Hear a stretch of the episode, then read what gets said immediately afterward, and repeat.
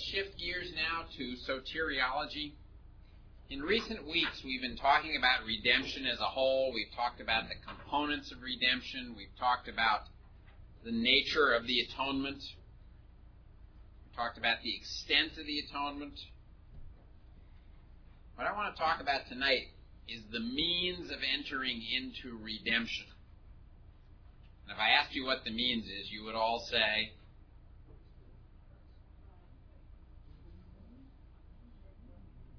That's interesting. Yeah, it's belief. Yeah, faith, belief. I've heard the Holy Spirit. I've heard the work of Christ. Okay? Actually, th- this may be too vague a term to use, but you'll see where we're going in a moment. Okay?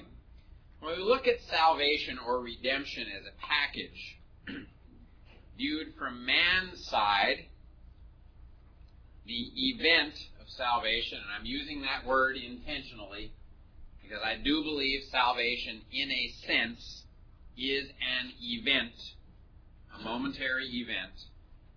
It's called conversion. The word conversion is a biblical term. It's not always used in modern translations, but the Greek word epistrepho is the word that the word the term conversion refers to when it is used. Now in a Calvinist perspective, as we argued, regeneration logically precedes conversion in the event of salvation. Does it chronologically precede it?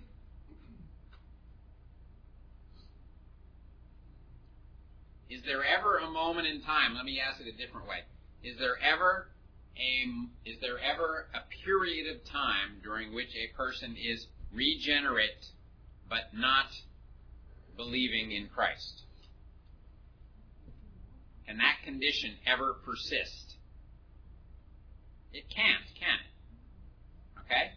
Now, the reason I ask that question is to push you to recognize that although regeneration logically precedes conversion, it never chronologically precedes it. The two are simultaneous in time. There's no such thing as a regenerate, unbelieving person. To put it another way, when the Holy Spirit illuminates an unbeliever's thinking, at the moment that illumination occurs, that person believes. And that would suggest, and I think that this is a fair conclusion, that the Holy Spirit always makes sure that when he acts upon a person to illuminate that person's thinking, the person has already heard the gospel. It wouldn't make sense for the Holy Spirit to regenerate a person and make him capable of believing the gospel if he hadn't also arranged beforehand for that person to have already heard the gospel. Otherwise, there would be this weird time when the person is regenerate but not yet believing. That can't happen. Okay? But again, from a Calvinist perspective, regeneration does logically precede conversion. Now, conversion includes both faith and repentance, but the two are not separate conditions of salvation. Now, there may be some disagreement here. It'll be interesting to see whether there is. I think it's very clear in Scripture that although faith and repentance are both involved in conversion, they are not separate things. You can't have faith without repenting. Nor does Scripture say you must believe and you must repent. Interestingly, there are places where it says you must believe, and there are other places where it says you must repent. And really, the conclusion that we have to draw is that these two always go together. There is no such thing as a faith that is believing but is not repentant. Now, when I say that, okay, don't misunderstand me. I am not a Lordship salvationist. I am not saying that we must do something in order to become worthy of being saved. Now, there are some people who say that you must repent first and then you believe and then you're saved. That's not what I'm saying. I'm saying that faith and repentance go together. They're sort of flip sides of the same event. And you'll see in a little while how that works out. Have I confused the heck out of you? Let me take Gary and then I'll take you, Laura. Um, would you say that they're believers that believe neither one of those as far as the timing?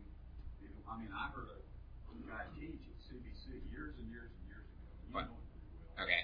But he said regeneration occurred after conversion. Well, okay. Salvation, and of course it started a big brouhaha. Sure.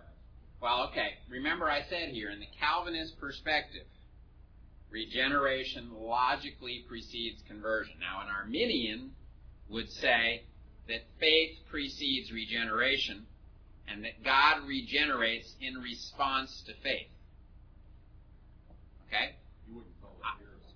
Uh, I won't call that heresy, but I will call it unbiblical. Okay? The reason I don't call it heresy is that the church historically has not called it heresy. If I had a choice, I might call it heresy. Okay? All I can do is call it unbiblical. Okay?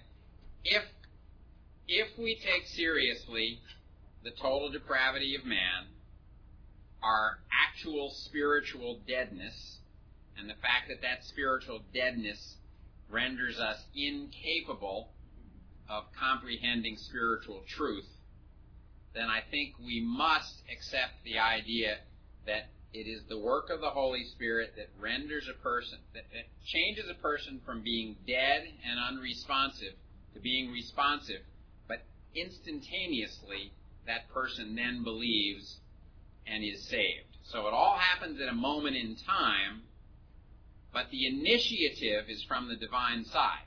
Now here's where the, the difference is. An Arminian says the initiative is from whose side? Man's side. Okay? And I just don't think that holds up to Scripture. And, and as we argued last week, I'll take you in a second, Becca. Let me just finish this one sentence. As we argued last week, as I understand it, Arminianism is actually a sort of Renaissance Enlightenment kind of concept reacting against the idea of divine initiative in salvation. Okay. Now, Laura, you had a question, then Becca. Okay, so it doesn't, it's not all kind of like bam, there it is. What you're saying that you're regenerated before you're? No, no, no. It is all bam. There it is. It, it's all it's it's simul it's all simultaneous chronologically. Uh-huh, Okay, but logically, God starts the process. Okay, it's it, okay, it's if there's a dead person on the ground. Okay, you talk to him a million times, he's never going to listen to you. But if God makes that person alive, he suddenly can hear and he suddenly can respond and he will respond. Okay? So, really, tied up in this idea is the idea of irresistible grace. It's the idea that when the Spirit acts to bring a person out of spiritual darkness, there's no possibility that the Spirit will fail. The person will respond and will believe. And it will all ho- happen simultaneously in time, but the initiative is from God's side. okay. Well, Lordship salvation, I hesitate to bring the term up because there's a whole spectrum of different kinds of Lordship salvation, okay? And, and actually, in a sense, Lordship is over here, and then way over here is sort of um, cheap grace, you know. Um, Lordship salvation that's pretty much in this direction is the idea that in order to be saved, you have to clean your life up first to make yourself acceptable to God. Okay? Now, I think all of us here would agree that that's heresy. The problem with the term Lordship salvation is that there are people who are more in this direction and not way over here who use the term to emphasize the idea that a believer should recognize and respond to the authority of God over his life. And I agree with that. The problem is what happens when the believer doesn't do what he should. Now, some Lordship salvationists would say that if the believer doesn't do what he should, then he either wasn't saved or he loses his salvation. Now, I think both of those are dangerous responses. Okay? But the but simply the idea that a believer should recognize and respond to the authority of God, that's thoroughly biblical. Andrew? Well, there's a funny way in which they're similar and a funny way in which they're different. Okay? Um, in the sense that some people who believe in Lordship salvation believe you can lose your salvation if you're not obedient to God. That's an Arminian concept. Okay? But in another way, um, in another way, there are a lot of people way over on this end of the scale who are actually very Calvinist. And it's rather complex, and I don't really want to open that can of worms, but the question was asked, so I've it out on the table. Becca, you had a question. Oh, I was just, um, I was just wondering about why you believe it's simultaneous versus where does the drawing process fit into that? You know, Sure, sure. Um, I mean, Well, other than just in your own head and I don't know your own logic, why do you believe simultaneous? Okay. The reason I believe it must be simultaneous is that there's no evidence in Scripture of anybody who is regenerate but unsaved. And you can't be saved without believing. Now, you're right. There's, there can be an extended period of drawing where the Spirit is at work. It could be months or years. But I do believe there's a definitive moment in time, if you will, when the light goes on. When the person suddenly becomes responsive to God. And at that moment, and the only way we know when it happens is that that's the moment when you believe, you cross that line from being spiritually dead to being spiritually alive. And it's always accompanied by faith. Otherwise, we would have this weird idea of a person who was spiritually regenerate but still on his way to hell. And, and that can't make sense. And that's really why we say they have to be simultaneous. Okay? That makes sense? Mm-hmm. Okay. All right. Now let's give a little bit of attention to these concepts of faith, repentance, and the content and object of faith. Okay. The Philippian jailer said, What must I do to be saved? And you all know what Paul said. He said, Believe on the Lord Jesus Christ and you will be saved. Now, Scripture reveals a number of key concepts regarding the conditions of salvation. One must, and this one essentially is implied, one must recognize his need of a Savior. Okay? Now, do unbelievers recognize this before they're saved? I think they do. Okay, I think there are people all over the world who are aware of their spiritual guilt, and they're found in all kinds of religions. That's why people climb to the top of a mountain on their bloody hands and knees, you know, looking for salvation. Um, so I, I think this is a prerequisite, if you will. One obviously must exercise faith in Christ. How many passages are there that say that? Lots and lots of right? And one must repent, but as I said earlier, this is this this, yeah, this naturally and inseparably accompanies faith in Christ. It's not a separate condition. Okay? Now let me let me try to um, this is kind of jumping ahead a little bit, but let me try to explain what I mean when I say that. All of us are relying on something in life. Before we were saved, we were relying on something. It might have been our mother when we were a kid. It might have been our idea that we were better than the next guy. We all had something that we were relying on in life. Now, in a sense, when a person comes to faith in Christ, in order to look at Christ and say, He is my only hope, you have to give up the other things that you were relying on. You don't have any choice. You know, it's it's like, you know, you got an old girlfriend and a new one comes along and you want her. Well, you can't hang on to her and then go for this one, right? You just can't do that. You have to let go of this one in order to go for that one because this one is going to say, I won't have you that way. You didn't do it that way. Be quiet.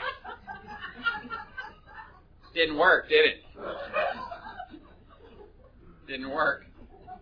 Okay, now, in that sense, you can see that repentance and faith go together. In order to say, I'm going to rely on Christ alone, you have to let go of all those other things. You know how they catch monkeys? Have you ever heard about this? One of the ways of catching monkeys in Africa is you take a coconut, and a dry coconut. You cut a small hole in it that's big enough for a monkey to stick his hand in. You put a chain on it, and you stake it to the ground, and you put some rice in the coconut. The monkey comes along, sticks his hand in, grabs a handful of rice, and now it won't come out of the hole. And the hunter will come up, and the monkey won't let go of the rice. And he's got the monkey. Okay? Now, in a sense, we're sort of like that. Until we're willing to let go of whatever it was that we were trusting in or relying upon, we can't come to Christ. And so repentance is always involved. Now, there is a link in Scripture between repentance and sorrow for sin. But sorrow for sin is not the same thing as repentance. And we'll see that in, a few minutes. Hmm.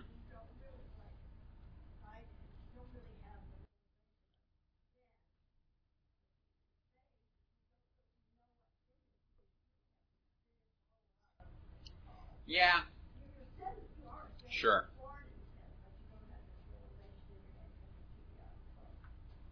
Well, that, you know, that leads to an interesting question. Exactly, you know, when were you saved? All, all, I guess what I would say is this.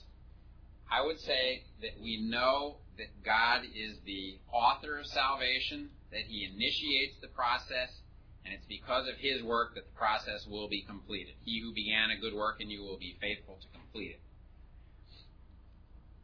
if God takes you at a time when you have a limited understanding of sin and those things, but He brings you to faith, I believe that He will continue the process. Now, were you regenerate at the moment you expressed faith in Christ? I believe you were.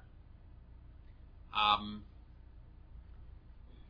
I don't think it's ever true for any of us that we have a full orbed and sound theological understanding of the work of Christ at the moment that we get saved. I still don't have that, okay? You know, and I suspect that mo- we're probably we're probably all heretics when we get saved, okay? You know, the absence of heresy is not a condition of salvation, is it? The condition of salvation is faith in Christ. Um, you know, and it's been said, and this is a nasty jab, but I think I can get away with it with this audience. We all get saved as Arminians, and as we grow up, we become Calvinists. You know, um, I wouldn't say that to every audience, but I think I can say that safely here without offending anybody. Um, you know, the best I can say is that the Lord knew what He was doing, and what He started, He will complete, and in time, He brings you to a fuller understanding of those things. But I do think, in a sense, you turn from other things, at least potentially. I mean, when you say, I'm trusting in Christ, He is my Savior, and He's the one who's going to get me to heaven, when you say that, say that, you're essentially blocking off everything else, even if you didn't have anything in particular in mind. You know, kind of like a guy who never had any girlfriend except the one he married. He's still saying, This is the one, and everybody else keep away. So it's sort of like repentance, if not exactly. That's the best answer I can give. I'm just waffling. But, there's also that, this Bob. that we we're continually repent too, Hmm. Oh, sure. because we continue to Absolutely. or discover new sins in our lives. Absolutely. Absolutely. And, and we continually turning back towards Christ. now what you're bringing up, though, is very important, and I kind of alluded to this briefly. We have a tendency, and this is this is this is not to beat up on you. We have a tendency when we hear the word repent to think that it means be sorry for sin. Now that really that really isn't the heart concept. The real heart concept of repentance is a turning. Right. But there is a connection, isn't there? Right. But that's not I was. No, no, I, I know. But you're you're saying as time goes on, we see more and more areas where we're really not relying on Christ, right? And we also do see our sin. And as those things come up, what do we have to do? We have to shed them, right? In order to main, maintain fellowship with the Father. Did I? Okay. All right. Now let's talk about faith. Let's look at some key passages. John 3:16. Okay? John 3:16. For God so loved the world that he gave his only begotten son that whoever believes in him should not perish but have everlasting life. Romans 10 verses 9 through 11. If you confess with your mouth the Lord Jesus and believe in your heart that God has raised him from the dead, you will be saved. For with the heart one believes unto righteousness, and with the mouth confession is made to salvation. For the Scripture says, Whoever believes in him will not be put to shame. Now, by the way, don't read Romans 10:10 as saying that you must believe and you must confess. What it is saying is that when you have believed, you tell others that you have believed. It's not saying that you must believe and confess in order to be saved. It's saying that you believe, and it's because you have believed that you confess. One follows the other. They're not two separate conditions. Well, It's also um, confession as we think of confession.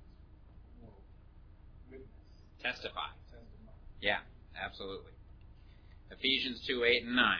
For it is by grace you have been saved, and this not of yourselves is the gift of God, not by works, lest any man should boast. Again, what do all these things say?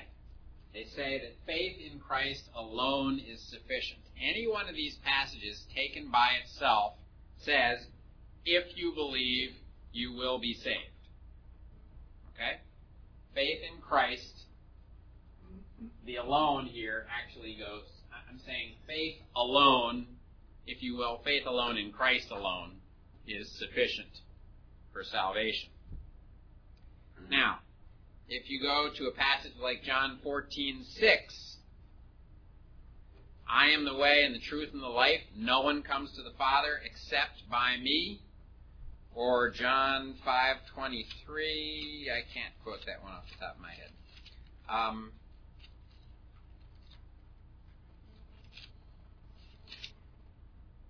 he who does not honor the Son does not honor the Father who sent him. Um, Acts 4:12. There is no other name given among men under heaven by which we must be saved.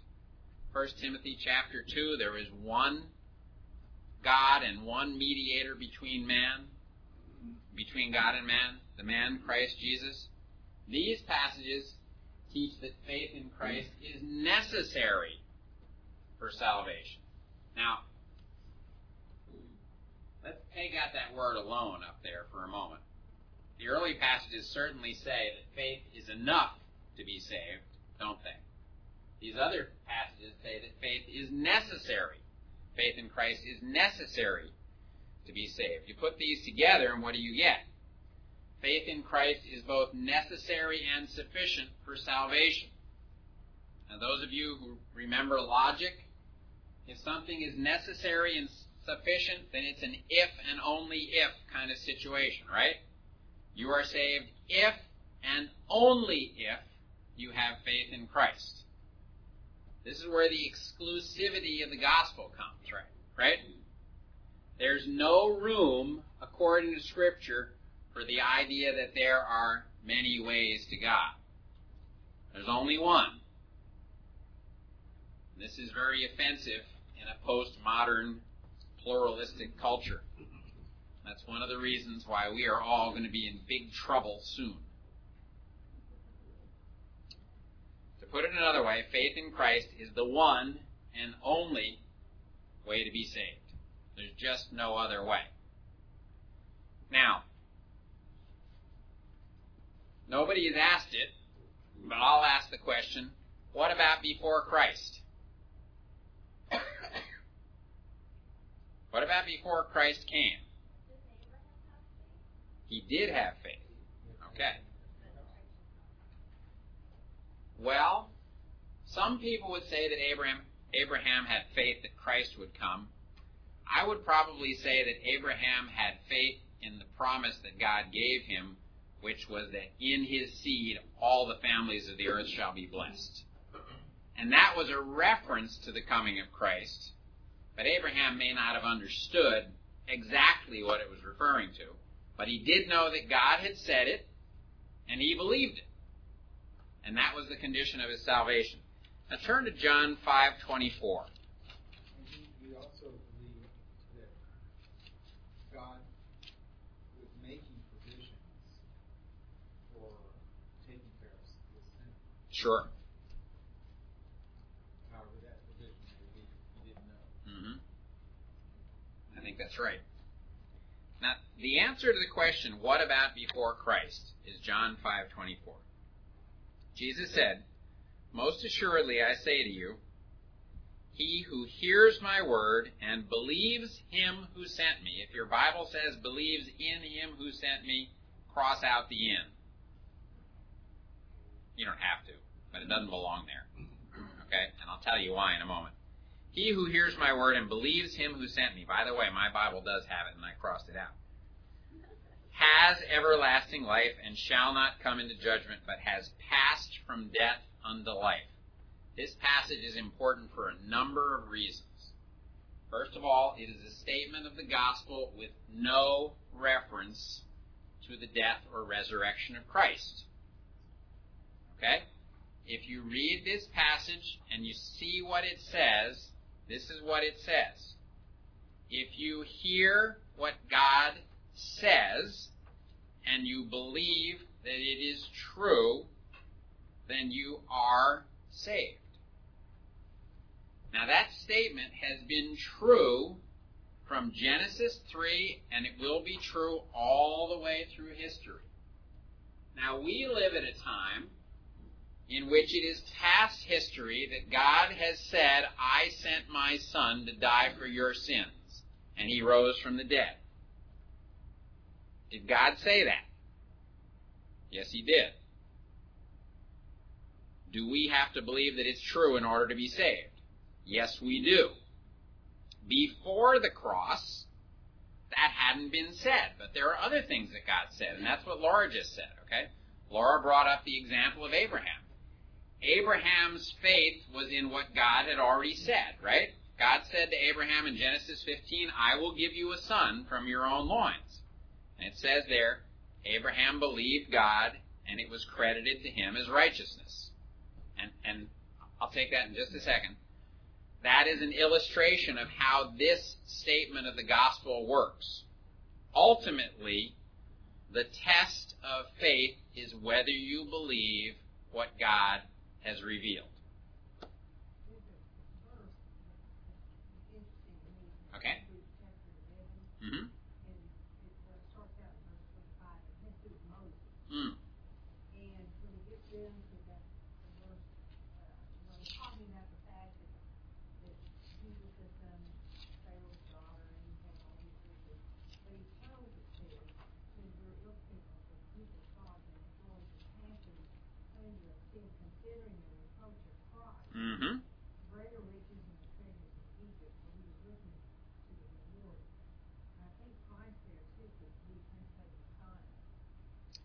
Yes. Well, yeah, that's that's a great question. What what does it mean there in Hebrews? I'm saying this for the tape benefit of the tape. What does it mean there in Hebrews 11:25 when it says that Moses chose to suffer affliction with the people of God rather than enjoy the plas- passing pleasures of sin, esteeming the reproach of Christ greater riches than the treasures of Egypt, for he looked to the reward. What does it mean when he says that he esteemed the reproach of Christ? Some people have argued that simply what it is saying is that the reproach of Christ is the kind of bad treatment that Christ was given. Moses was given similar bad treatment because Christ was dedicated to the Father, and as a result of that, he was maltreated. Moses was dedicated to the Father or dedicated to God. I'm not trying to be Trinitarian there for a moment. And he suffered in the same way. Other people have tried to argue that Moses actually understood something about the Messiah. Now, it's hard for me to pull out of my head right now anything in Scripture that was written or anything that occurred prior to the time of Moses that would make it clear that Messiah would suffer except for Genesis 3:15. Right? What does Genesis 3:15 say? It says that the Satan will bruise his heel and he will bruise Satan's head. Okay? Right there, there is a reference to Messiah suffering. Now, I don't know that the concept that that person was the Messiah was actually evident in the time of Moses. You know, was it was it clear this person would also be an anointed king? I don't know. Um, personally, I'm inclined to look at this passage in context and simply say that Moses was willing to suffer for following God rather than to enjoy the pleasures of sin and you know the wealth of the world. Um, so I, I'm kind of taking the reproach of Christ simply as meaning the same kind of thing that Christ suffered. But there are folks who would go to this passage and say, no, Moses understood something about Messiah. And that's not impossible. But I, I think it would be wise to avoid making a conclusion, for example, that Abraham knew that there was going to be a guy named Jesus who was born in Bethlehem and grew up in Nazareth and was going to be crucified on a cross. I don't think he knew that. Um, and, and it's interesting when Paul talks about Abraham's faith, where does he go? He goes to Genesis 15, and there his faith was clearly in the promise of God, but that promise there didn't have anything to do with Messiah, did it? Except possibly the idea that Messiah would be a descendant of his. When he said, You're going to have a child, and he knew that in his line all the families of the earth will be blessed. There was a connection of sorts there. Um, does Romans one nineteen fit in here? And what can be known about God is plain to them, God has made it plain to them, since the creation of the world, his invisible attributes. In other words, they, they knew, they knew about God, and they not have known about the Messiah, like you said, Nancy, but they knew and they believed the things that they, about God. Well, They saw. Okay. How does Romans 1 18 forward fit in here? I think the argument that Paul is making in this section of Romans is simply that God has provided enough evidence of his divine nature. Now, he clearly speaks of his eternal power and his Godhead. He's given enough evidence of that in the natural world to condemn men. But if you carry the argument forward and trace it, it basically says there's not enough evidence there to save men. There's just enough evidence to condemn them. So people look at the natural world and they know there's a God and they know that he has a right to demand their obedience, but they can't find out, you know, no matter how powerful your microscope is or how powerful your telescope is or whatever, you can't find out how to get saved by looking at the world. You can only find that from this. So I would hesitate to use that passage to argue that they knew about Christ.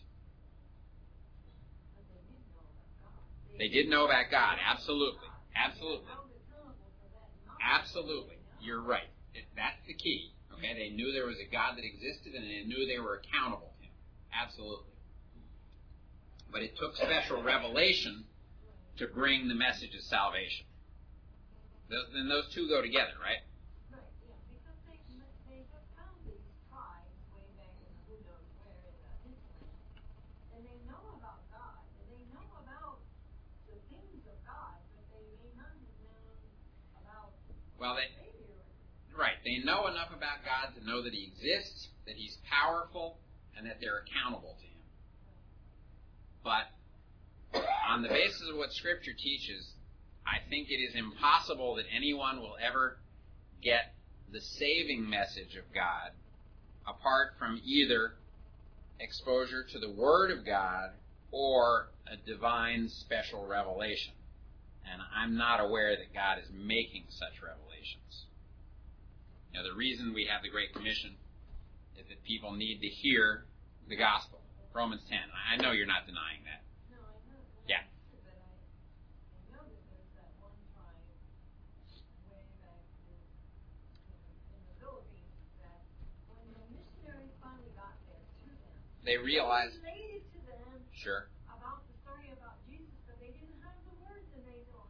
know, we know. Well, we see him." And are you, talking about E Etau?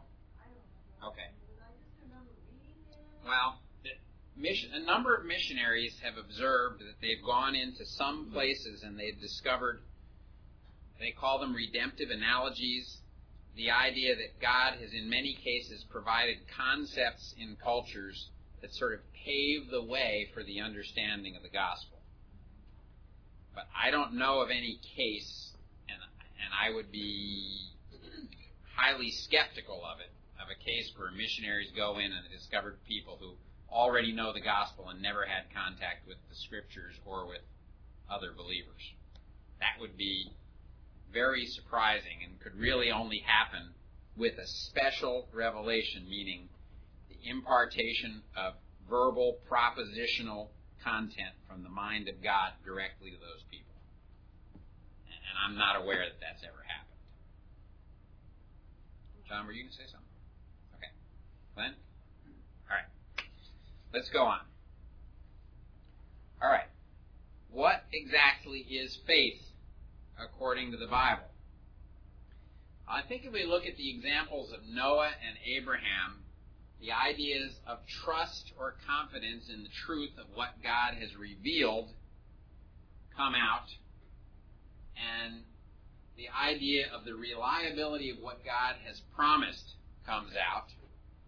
And I would think, and, and here I'm kind of getting theological when I talk about intellect, emotions, and will. Remember, we talked about the image of God in man? And we said there is the essential image and the functional image. The essential image is the fact that we are beings like God who have intellect, emotions, and will. I think, and you can make a case for this from Scripture, that saving faith must involve all those components of our being. I'm going to give you a couple of definitions. These are mine. I think you'll see that they're sound. Biblical faith is the choice to rely upon a person, his word, or his promise. It's based upon the evidence of that person's past performance. Okay, now this is very, very important. Christianity is a historical faith. And when we say that, we, what we're saying is that it's about things that really happened. If the resurrection of Christ didn't really happen, then what are we? Stupid. That's right. Of all people, most pitiable. Paul was a little more gracious about how he stated it, but you're absolutely right, Bob. Now, biblical faith involves intellectual assent, emotional desire, and volitional commitment. To make that more specific, saving faith is the choice to rely upon God's person, His word, and His promise in the gospel, and it's intelligently based on his past performance. Faith is not a leap in the dark. Faith is not a choice to say, I want this to be true and therefore it's true. Biblical saving faith is based on facts. Saving faith includes assent to the truths of the gospel, a desire to be right with God and freed from the penalties of sin, and a commitment to rely upon God to perform all that He promises in the gospel. It's got all aspects of us our minds, our feelings, and our will. What do you think? Are you comfortable with that? Now, the things that I want to emphasize, and then I'll take your question, Paul. I think that in our presentation to unbelievers of what faith is, I think we are very weak on this. The fact that faith is intelligently based on God's past performance. Okay? We're very weak on that. And faith, there are all kinds of religions that involve faith in something. The difference between our religion and all the other religions is that our faith is based on history, verified history. And it's based upon an event that is unprecedented in human experience and yet is abundantly testified and proved by human experience.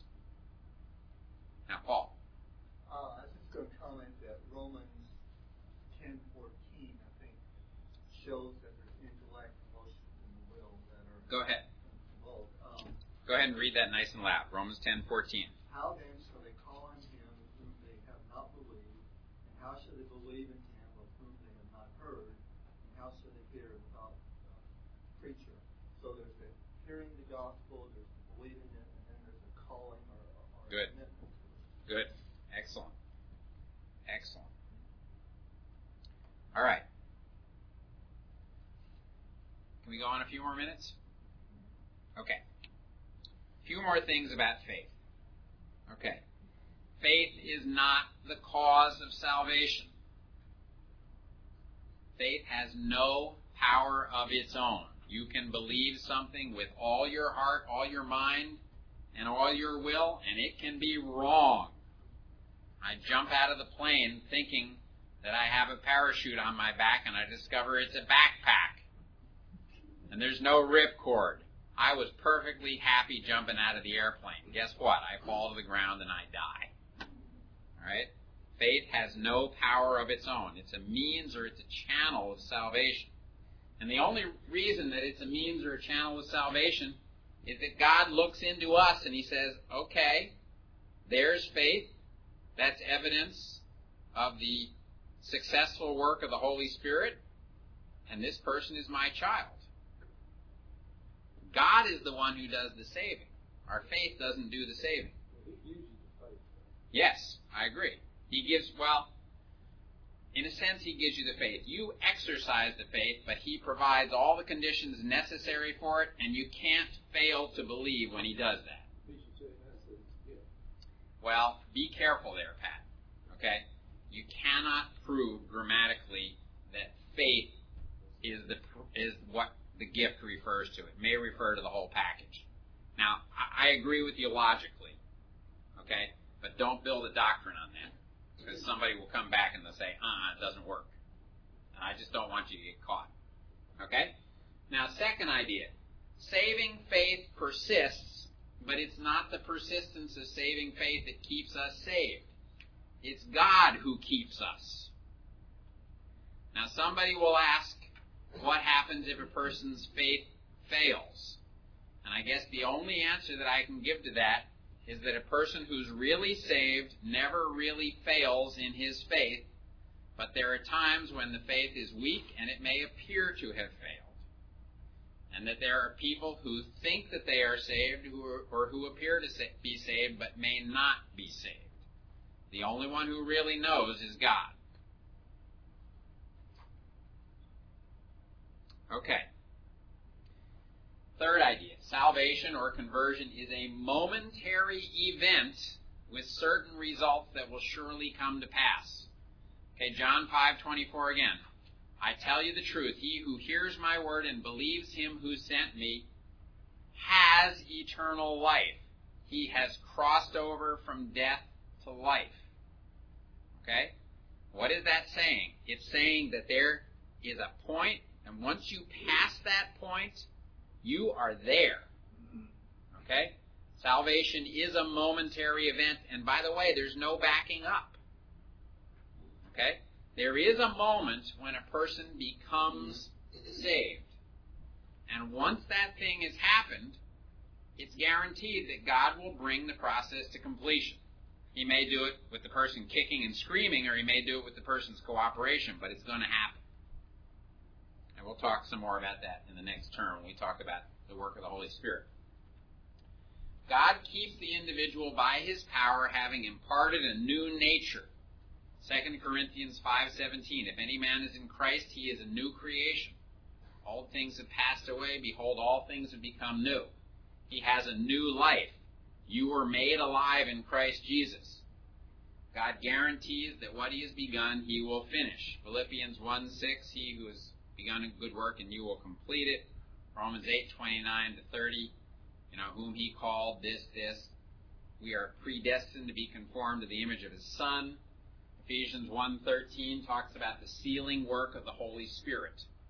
And all of these things indicate that once a person has reached that moment of illumination and faith and conversion and repentance and regeneration, that person is forever on the path that will take them, take him or her to salvation.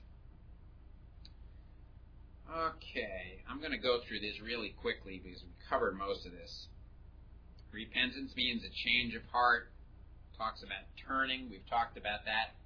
Sorrow and repentance are associated, but they're not equivalent. 2 Corinthians 7:10 says that godly sorrow leads to repentance, but they're not really the same thing. Now it is true, and you can look this up. This is in your notes. Repentance is sometimes used as a synonym for faith in presentations of the gospel, but it's not a separate condition. Okay? A call to repent is really a call to faith, isn't it?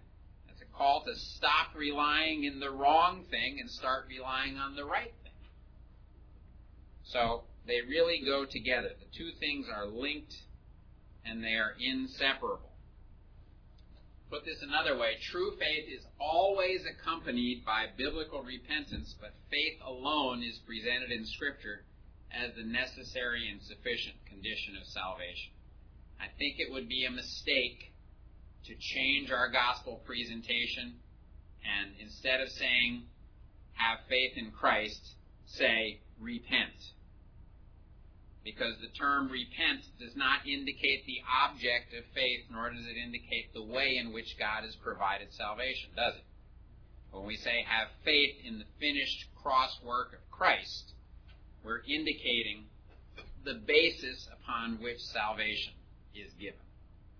So, while these two are linked, Scripture does emphasize faith in Christ's work, and I think that's where we should keep it. Okay, last one, and you all know this very well. The content and object of faith. 1 Corinthians 15, 1 to 8, you all know this one. Paul says, I gave to you what was presented to me of first importance I'm just going to summarize what's there. Each and every person stands condemned before God for sin.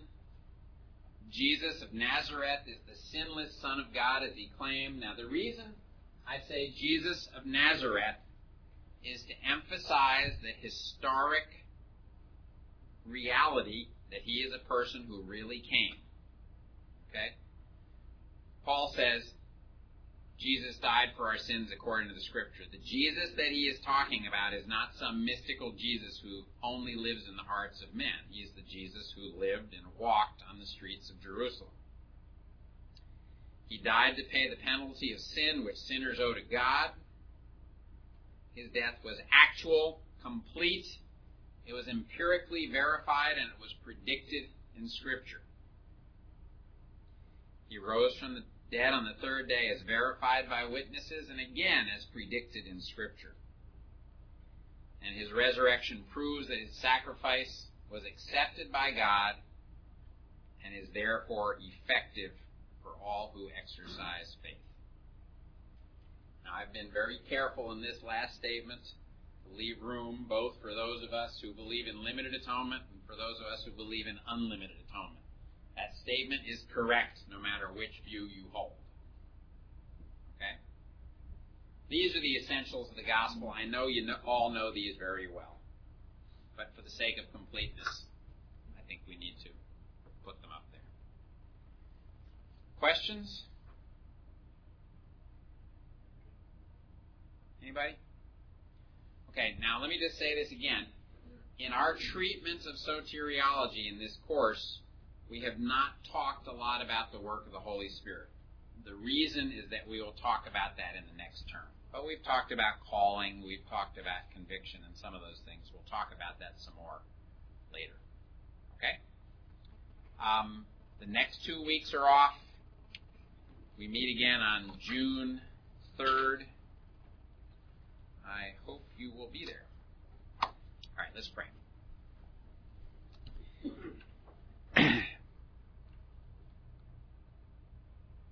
Father, don't allow us just to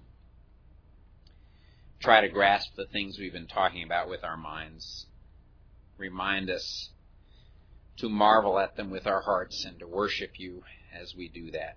What you have done is so amazing,